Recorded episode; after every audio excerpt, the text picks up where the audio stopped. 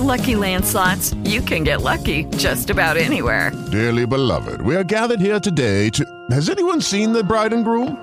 Sorry, sorry, we're here. We were getting lucky in the limo and we lost track of time. No, Lucky Land Casino, with cash prizes that add up quicker than a guest registry. In that case, I pronounce you lucky. Play for free at LuckyLandSlots.com. Daily bonuses are waiting. No purchase necessary. Void where prohibited by law. 18 plus. Terms and conditions apply. See website for details. I'm Paul Morgan with your latest news. The West Virginia teacher strike continues.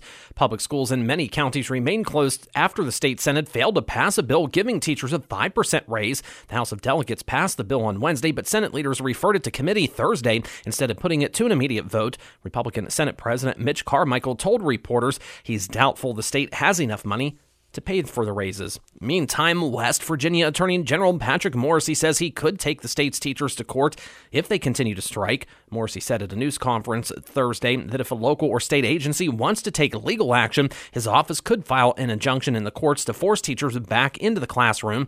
Morrisey said he personally believes teachers are underpaid, but that doesn't make the strike legal. In other news, four Belmont County homeowners are still living in hotels after the explosion last month at a drilling site in Powhatan Point.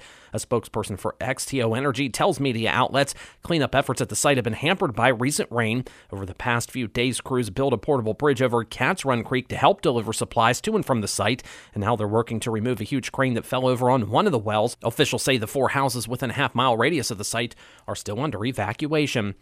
As this year's America Saves Week comes to an end, saving money in America continues to be weaker than it should be. Winnie Sun, a well known TV financial analyst, says that's a little surprising. The economy is doing well, and the market overall is doing pretty well.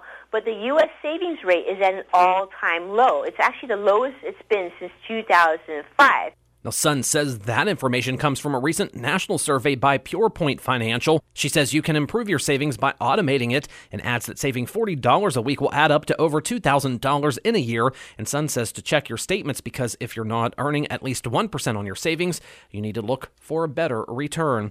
For the latest news 24 hours a day, you can always log on to our website, newsradio1170.com. Like us on Facebook and follow us on Twitter. Okay, round two. Name something that's not boring.